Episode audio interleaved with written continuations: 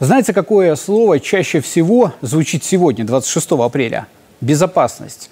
Причины понятны, они там, в 86-м, но сегодня безопасность – это не только с оглядкой назад. Дополним тему. Отношение к любому событию принято оценивать с точки зрения истории. Помните эту фразу «У того, кто забывает свое прошлое, нет будущего». Автор Михаил Ломоносов. Это о том, что если мы собираемся что-то делать, должны посмотреть, было ли это ранее, и оценить. Не поспоришь, все верно. Но в моей личной истории был другой случай. Однажды нашу компанию по юности собрал печальный повод. Внезапно ушел из жизни общий друг.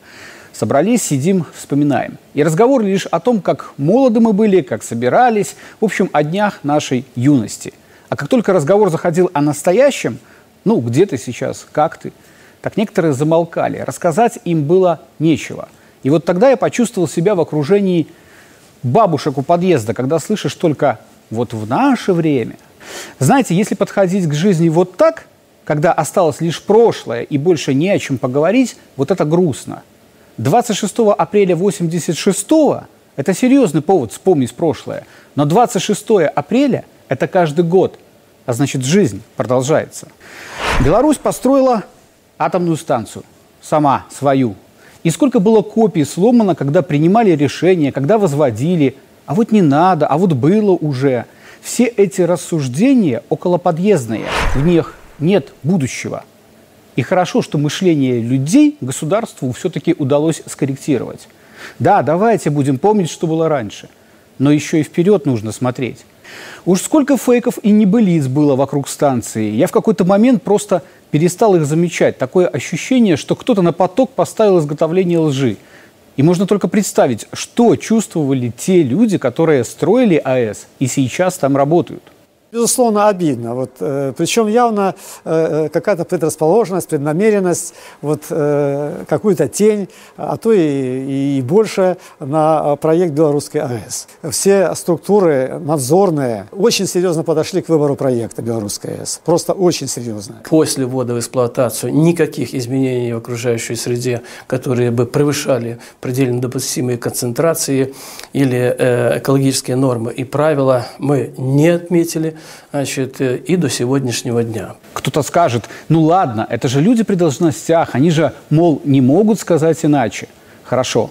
А что тогда скажут обычные работники АЭС, которым каждый день на смену? Все мы люди, у всех нас есть семьи, дети, жены, родственники, родители. И они живут непосредственно с нами. И уходя на работу, я не буду причинять зло своим родственникам, своим родным и близким, как бы, ну, нарушая какие-то правила, да, и э, подвергая их опасности с точки зрения вот, э, негативных последствий. Меня и самого часто до сих пор спрашивают. Вот вы готовили фильм «Ядро по имени Солнце» об атомной станции, ездили в Островец. И как там, большая радиация? Я улыбаюсь и отвечаю, радиации там не больше, чем везде. Кто-то верит, кто-то сомневается, а я добавляю, слушайте, ну не идиоты же мы, чтобы подвергать себя риску. Нет там ничего сверх нормы. А потом заканчиваю. Вот вы так боитесь радиации, что пищите громче счетчика Гейгера. А когда ковид был, так некоторые на КТ как на работу ходили, буквально бежали, чтобы их просветили и облучили. А ведь это тоже доза радиации, тоже излучение – то есть так боялись ковида, что о радиации тогда забыли. По такой логике и на улицу не нужно выходить. Вдруг кирпич на голову упадет. Так что такое радиация? Добро или зло? В умелых руках это инструмент новых достижений. В каком плане? Ведь есть ядерная медицина.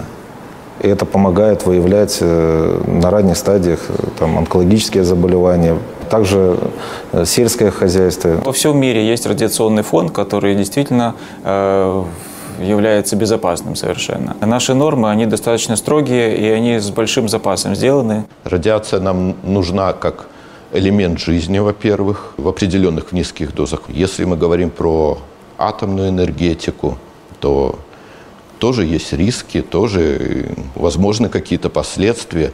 Но, опять же, выгода – это обоснованные риски, это риски, которые подкреплены э, расчетами. Станция это, это действительно, ну, это жизнь, это, это, это жизнь, это свет, это, это тепло. А еще если взять, что это станция экономичная, вот как атомная станция, то это ну, создает какую-то уверенность в, зав... в, в, в завтрашнем дне.